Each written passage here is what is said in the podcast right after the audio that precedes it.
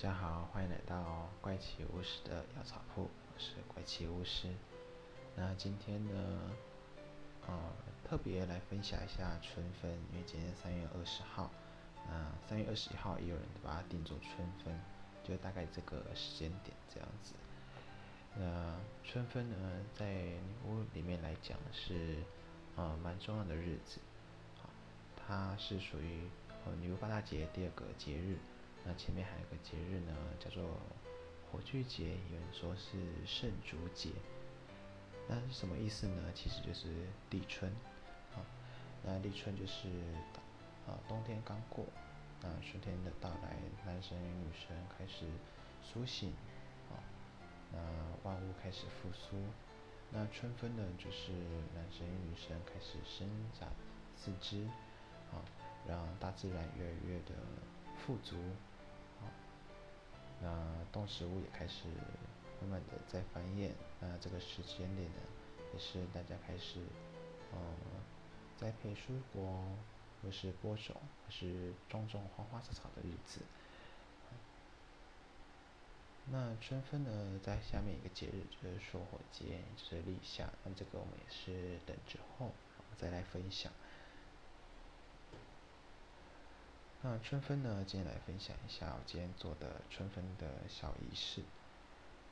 那春分小仪式呢？刚开始的时候，我会先用白色的鼠尾草的鲜香啊，在我的房间里面做一个净化动作。怎么净化呢？就是在呃每个角落用白色鼠尾草的香的那个烟，在那边说。希望白色水草的烟可以带走不干净的东西。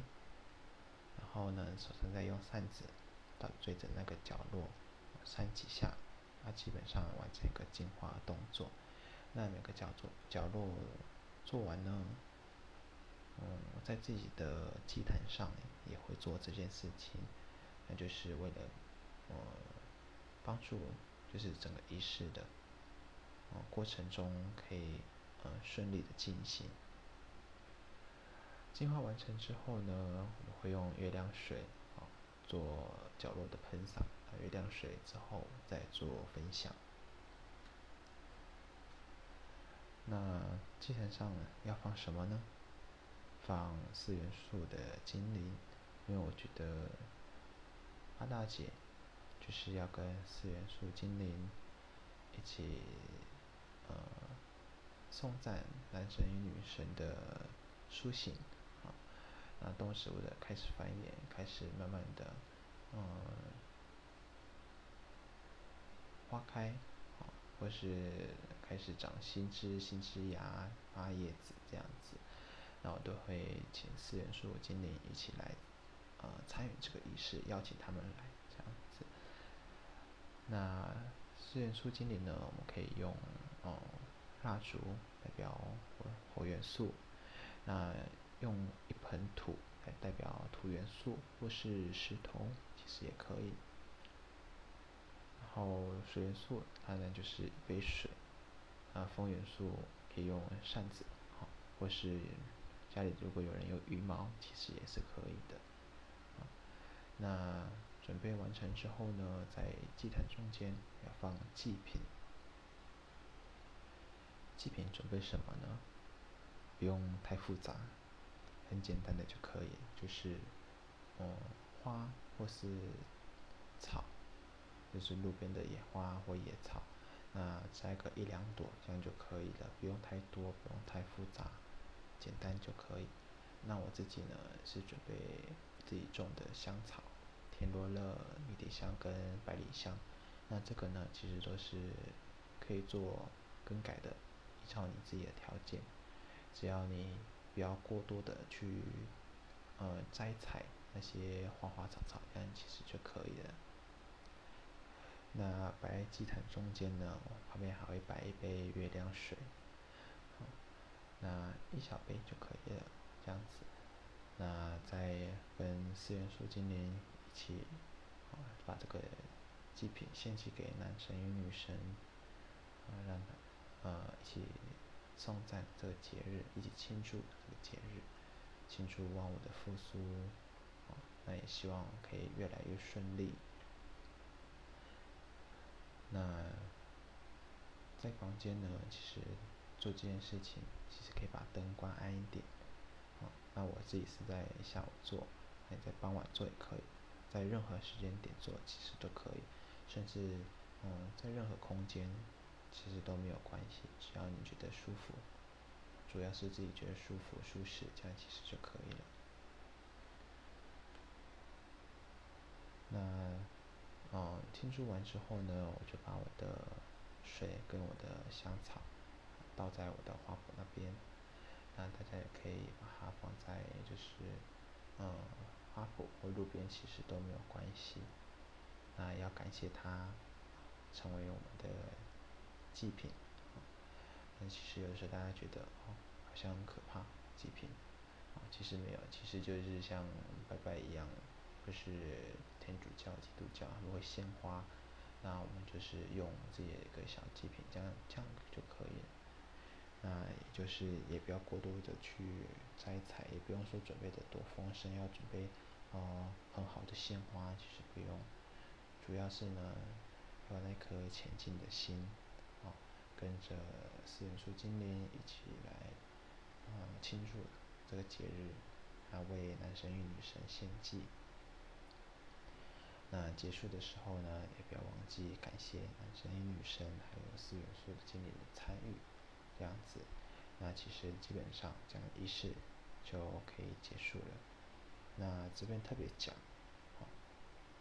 火元素代表火元素的蜡烛，千万不要用嘴巴去吹，这非常的不礼貌。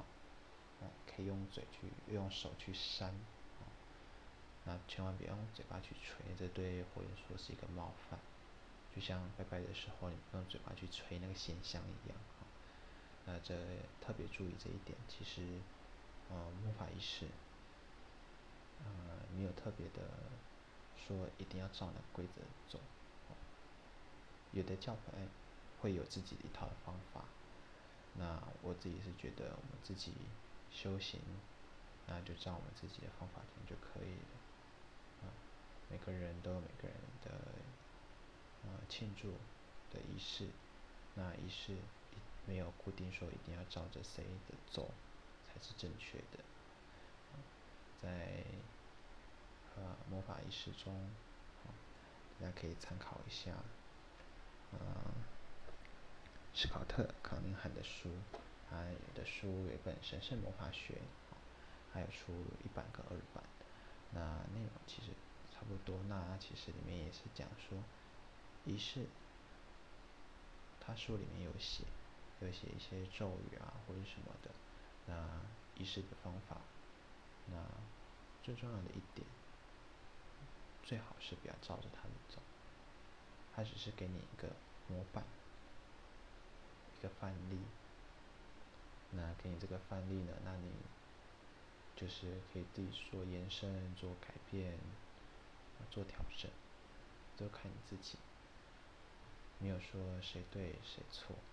那也没有说在什么时间点举行这个仪式是最正确的，都没有，只是说八大节是有它的时间限制是没有错，那只是说你不用特别在意说哦一定要在下午，要在晚上，不用，在你有时间有空，甚至你也不用摆祭坛，只要在空旷的地方，感谢男神与女神，然后啊。拿一些鲜花，路边采的野花野草，其实这样就可以了。这也是这也是其实也是最简单的啊，庆祝春分，或者是庆祝八大节的日子。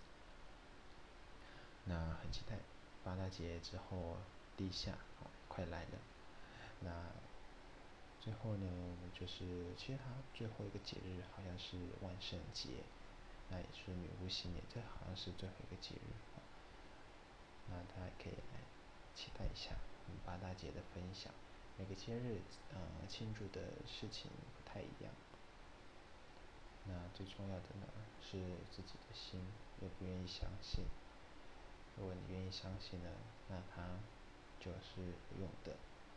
那如果你还在半信半疑，那也没有关系，就把它当做一个好玩的日常，这样也是可以的，都没有关系，只要你不要心存不敬，